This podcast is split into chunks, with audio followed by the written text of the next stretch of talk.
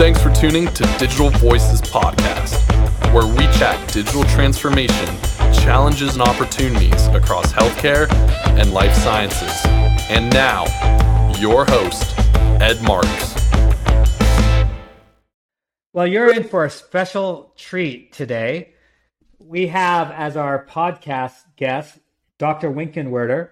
And I know he doesn't even need an introduction. Everyone knows about this amazing person and and servant for our country.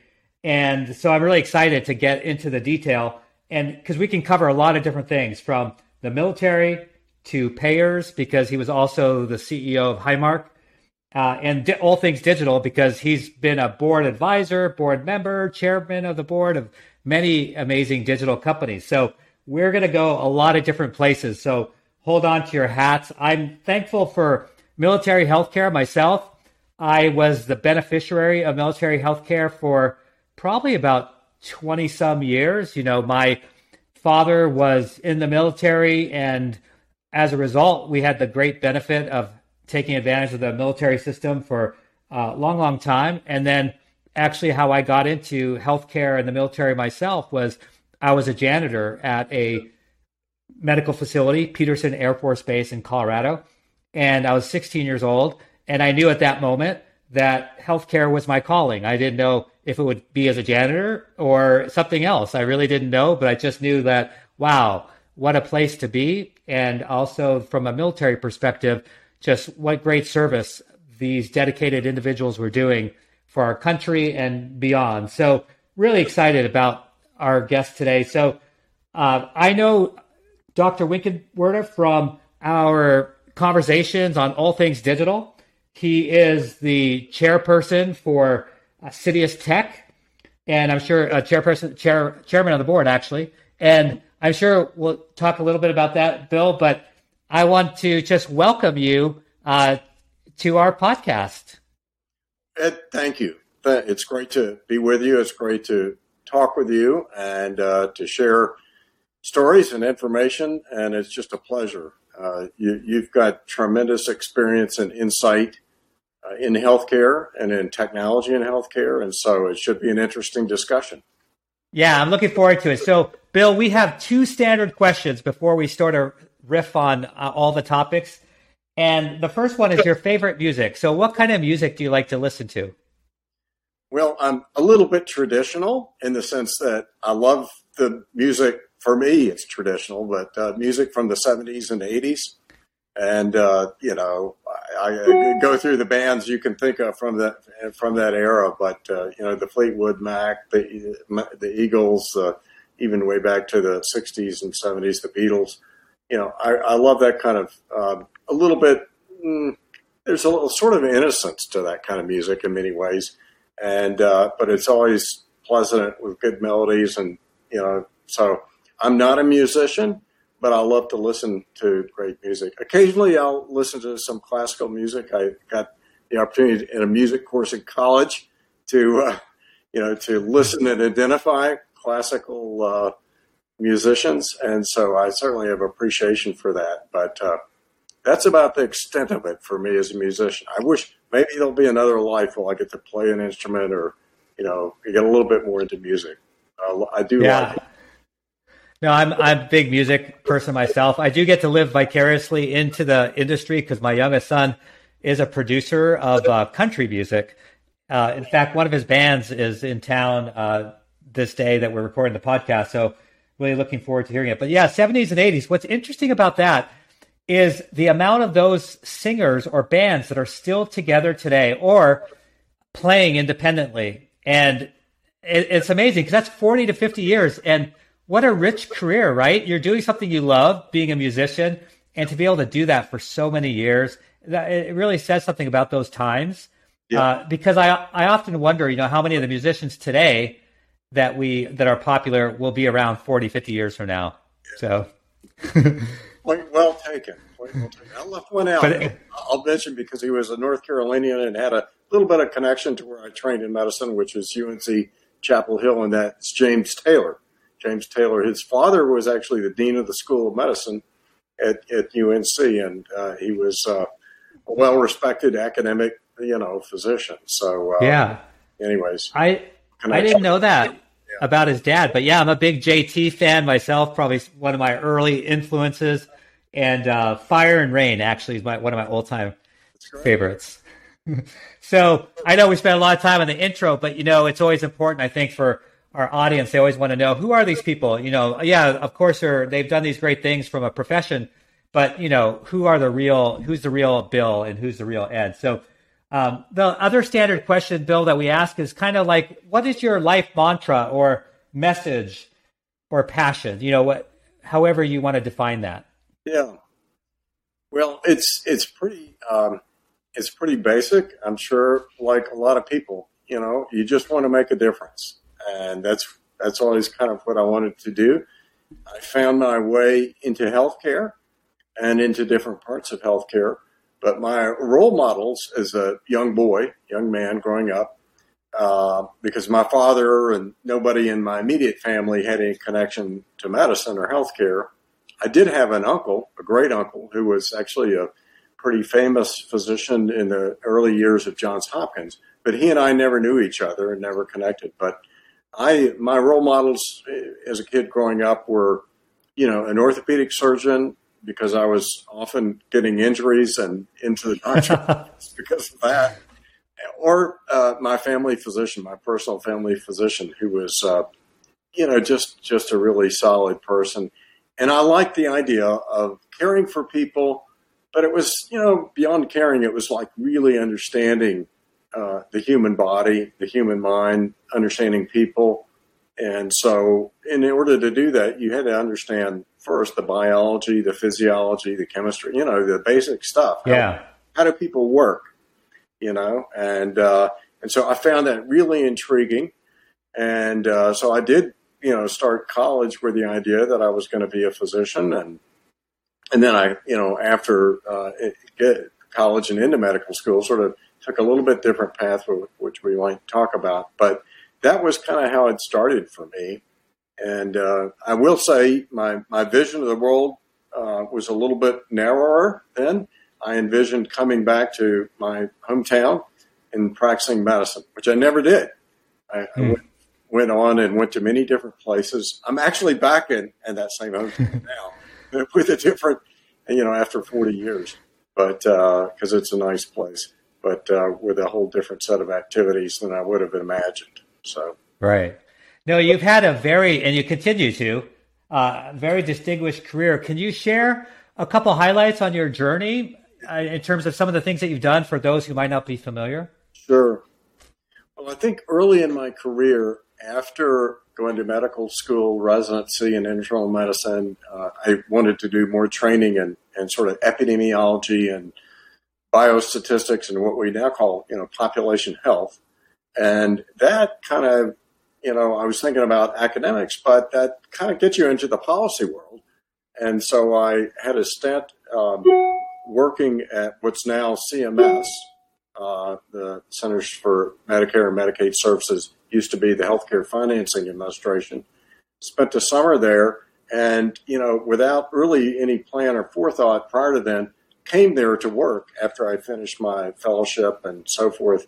And uh, that was really exciting to me early on in my career. That was a high point and really a pivot point in many ways because, uh, as you can imagine, sort of at the apex of CMS, you meet everybody in healthcare. And that's where the sausage gets grounded up with Congress and the whatever administration, and it's where policy happens. And what struck me at that time was that there were no physicians, there were very few physicians mm. involved in any of that policy making. And I thought, oh my goodness, here we are restructuring the healthcare system. We're, the doctors. So that, right. that kind of got my interest up. But I'd say that was one. And then, of course, running the military health system for six years and then uh, running Highmark, uh, two very large organizations. Um, so I, I sort of hit those those three high points, and then frankly, what I'm doing right now, I, I feel like is a high point because uh, I'm, I'm, fortunate enough to be involved in some really interesting things and, and things I think that long term are going to be transformative. So uh, that would be my answer to your question. Yeah, no, it's like wow, what a you know, eh, people would if they had one fifth of Bill your experiences, they would say well, that's a great career, and you've done so much, and uh, it, it, it's really amazing. So you're our first digital voice from the perspective of uh, the military. And can you share some of that experience? I know you just gave a little bit of background how you got there, but what were some learnings and did it change you as a person as a result of that military experience? Well, yes, it absolutely did. And first, for context uh, and for the, the listeners, I, I started at, at, the Department of Defense in 2001, uh, about 10 days after 9 11. And so I'd been named to this position, um, not yet in the job, but then suddenly was in the job and realizing I had this responsibility and we were essentially at war in the United States, as, as, as for those who could remember all this. So it felt like a huge responsibility, and it was.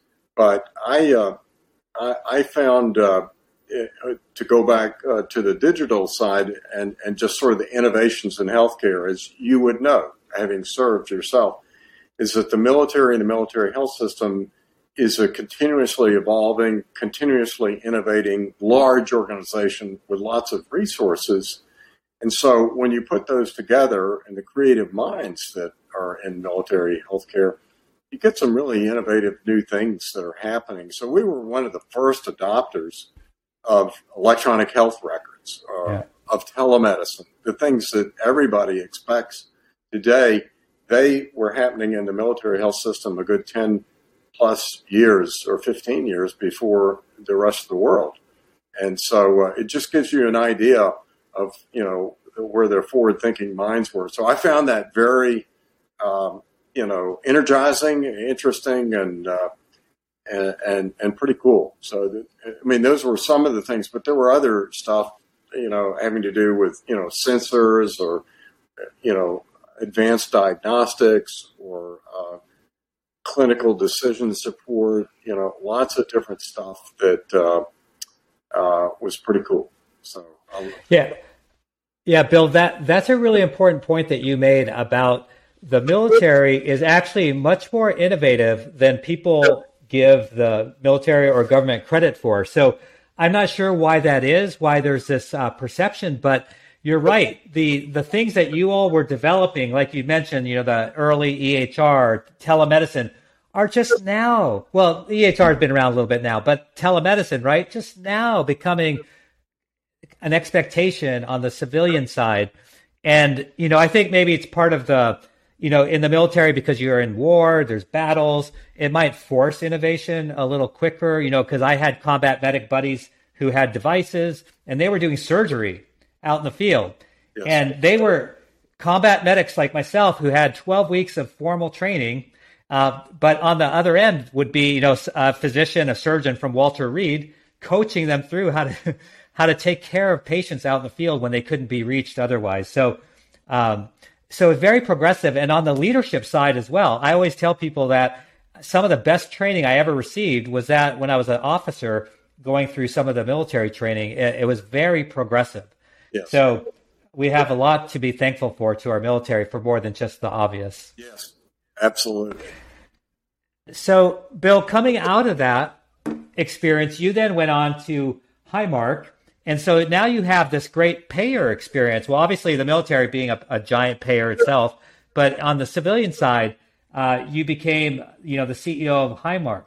Um, where do you think we're headed as payers today in terms of uh, the shift to increasingly providing care, right? Because I think a lot more care is being handled by payers versus uh, traditional providers. Well, I see two or three really important trends uh, on the payer side of uh, you know our healthcare system. One one important trend is what I'll call the customization of care and communication all the way to the individual member or, or patient level. And so you have uh, individuals that are in need of information, timely information, immediate information, uh, accurate information to make decisions, everything from appointments to self care to involvement with their own medical care. And the health plans want to be able to provide that kind of capability. So you see a lot of work going on now with consumer. Um, the word that people use is portals. You know, a portal. It has right. a capability that one can go to. So that's one trend on the payer side. Another is what I'd call the integration of data and data flows between payers and providers. As every, any uh, physician or nurse that works with the physician or office person knows, that that interface between the payer and provider is is often full of innumerable pain points because of the lack of easy flow of information and often the lack of understanding of one side versus the other. I've been on and worked on both sides. Okay. And uh, so the good news is that you're seeing more information moving back and forth, and that you're going to see even more of that going forward. You have to be able to protect that information, keep it private. You've got to normalize it. You've got to, uh, you know, uh, clean it, and so on and so forth for the data to move back freely. But that's you know what's happening now with this um, federal push for interoperability and standards. And, and so the federal government, in the same way that they uh, sort of pushed and led with incentive dollars for adoption of EMR uh, systems, is now providing the same kind of push for interoperability. So there were a couple of important rules that came out about 18 months ago, I believe, that I think are going to drive a lot of you know changes in healthcare. And So those are two important trends on the payer side, but there, um, you know, there are many others. The, the other I would mention probably irrelevant is just continued consolidation and growth. The big seem to be getting bigger. There was a bit of lag, if you will, or sort of a pause period for a few years when there wasn't as much consolidation. But I think going forward, some of the larger plans are going to continue to look for opportunities to, you know, to um, acquire or somehow affiliate with or partner with some of the smaller plans. If, if you're a small health plan today, you probably don't have the capital capital that you need to invest in technology uh, to compete. And so uh, I think that's driving uh, some of the integration and the consolidation you're seeing between and among health plans. Yeah, and we've seen the similar thing on the provider side too with M and A and it's it's just that the smaller hospitals or health systems can't f- compete for lack of capital to make sure that they have all the digital tools as an example uh, yeah so i think you're right the big are going to get bigger yeah. uh, over the near term we hope there's still competition but uh, there yeah. needs to be but that is a trend so what's exciting about having you as a guest as i mentioned at the top was just the so many different directions we can go you know from the from the military from the payer side and sort of the entrepreneurial side. But uh, what all these have in common is sort of this digital thread. Uh, so you serve on numerous boards of various tech companies. As I mentioned, you're the chairman of the board of CitiusTech. What are some of the other innovations? You know, we just talked about payer side, but what are some of the other innovations that are happening across the board? So it doesn't have to be a specific category.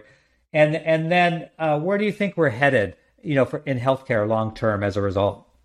Well, one of the major trends I see is the growth of what I'll call digitization or uh, of uh, tech enabled services that's outside of the hospital and outside of kind of the four walls, if you will, of physician patient care. So think about, um, you know, home health, uh, rehab, uh, hospice, all of those post acute in the community. Think about the home. Uh, all of the, the places that, that, you know, people with medical and uh, clinical conditions uh, are. That's, that's where they are. They're not, most of the time, they're not at a, a, a, a doctor office or in a hospital.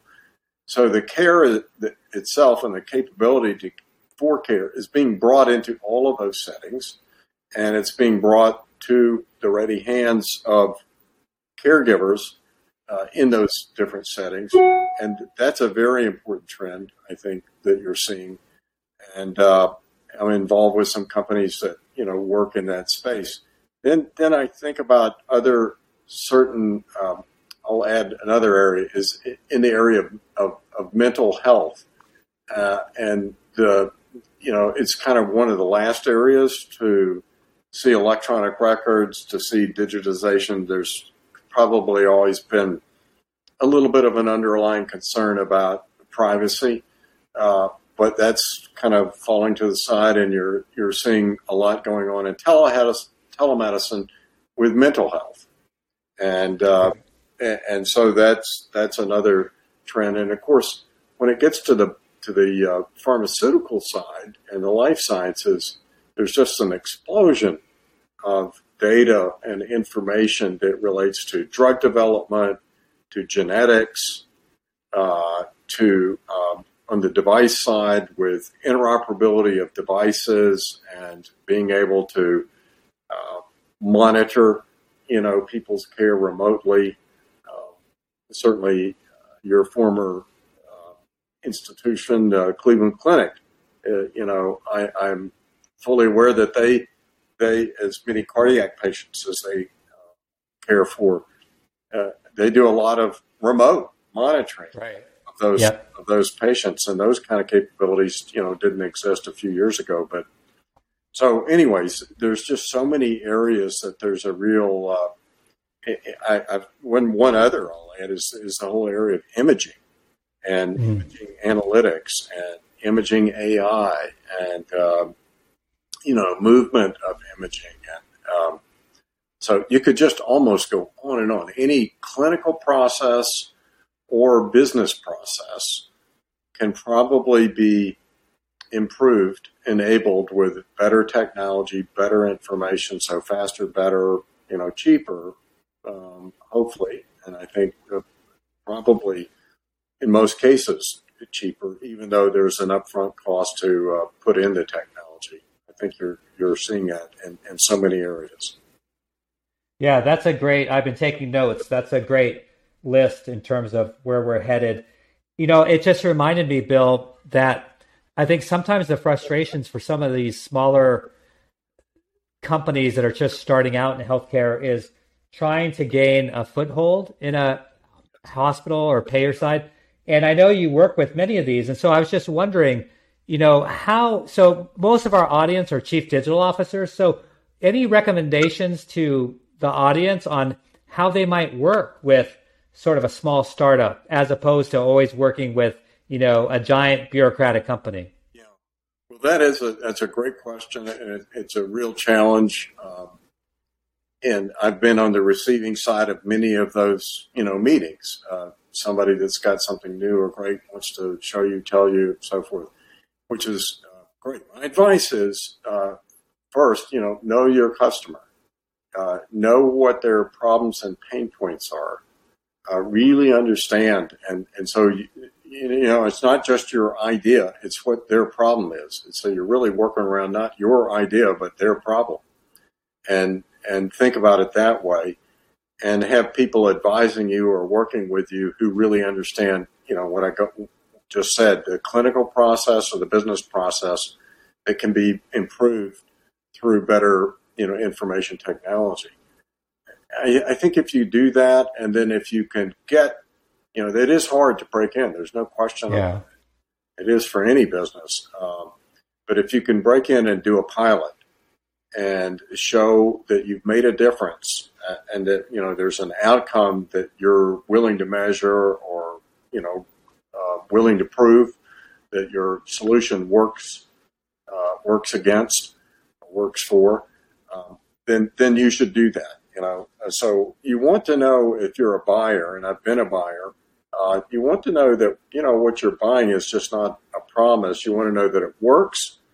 You want to know that the people that are behind the company are, you know, smart and ethical.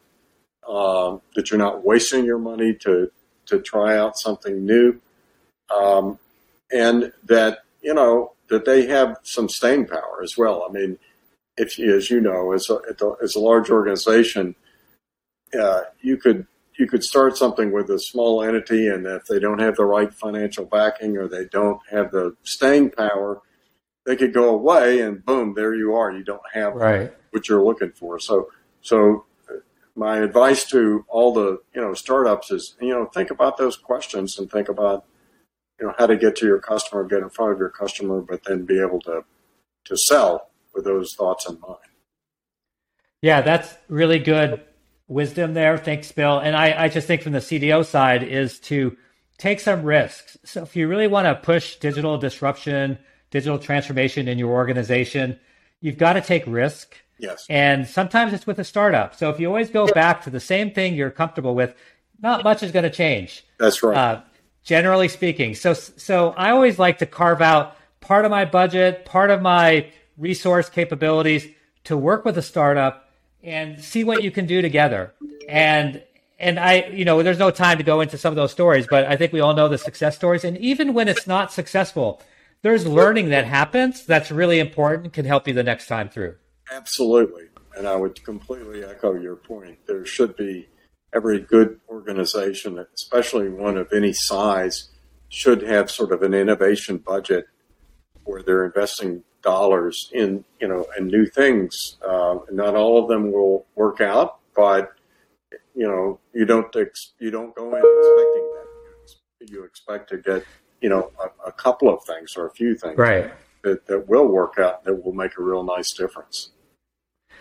So, Bill, again, because of your vast background, and then, like we just mentioned, serving on multiple boards and having been a president, CEO, chairperson, what what would you suggest to a C-suite? So, let's say whether it's a provider or payer C-suite, any words of wisdom that you might have, you know, given what's happening, going to happen in the future, where we're headed? Like, what advice? Because I imagine they would love to have you come in and talk to them about, hey, Bill, give us some advice. So, what would that? What what are one or two things that you might share? Well, it, let's uh, maybe uh, talk about it if it's a provider, you know, versus a payer. I mean, it might be a little bit different advice, right. depending upon the, the, the organization. But um, you know, you, you have to, as an executive, you've got to do your job, obviously, and, and execute and, do it well. Know what your goals and objectives are, and deliver uh, for for your for your organization. But at the same time, you really do need to be constantly learning, and so it is listening to podcasts like this. It's to it's you know constantly scanning uh, you know the, the, the internet, and it's the easiest way to do it, and, and, learning from things that are posted on good websites where you can learn about new stuff, and then you know some some percentage, not too much, but some needs to be to, to go to meetings and events where you meet people and you, you, you have a chance to really understand things a little more deeply and reflect upon. Um, you know, where, whether this or that new innovation or new uh, uh, solution or technology or approach is something that might work in your setting. So you you you got to have your eye on doing your job and delivering, but at the same time keep your eyes on on things where you can learn.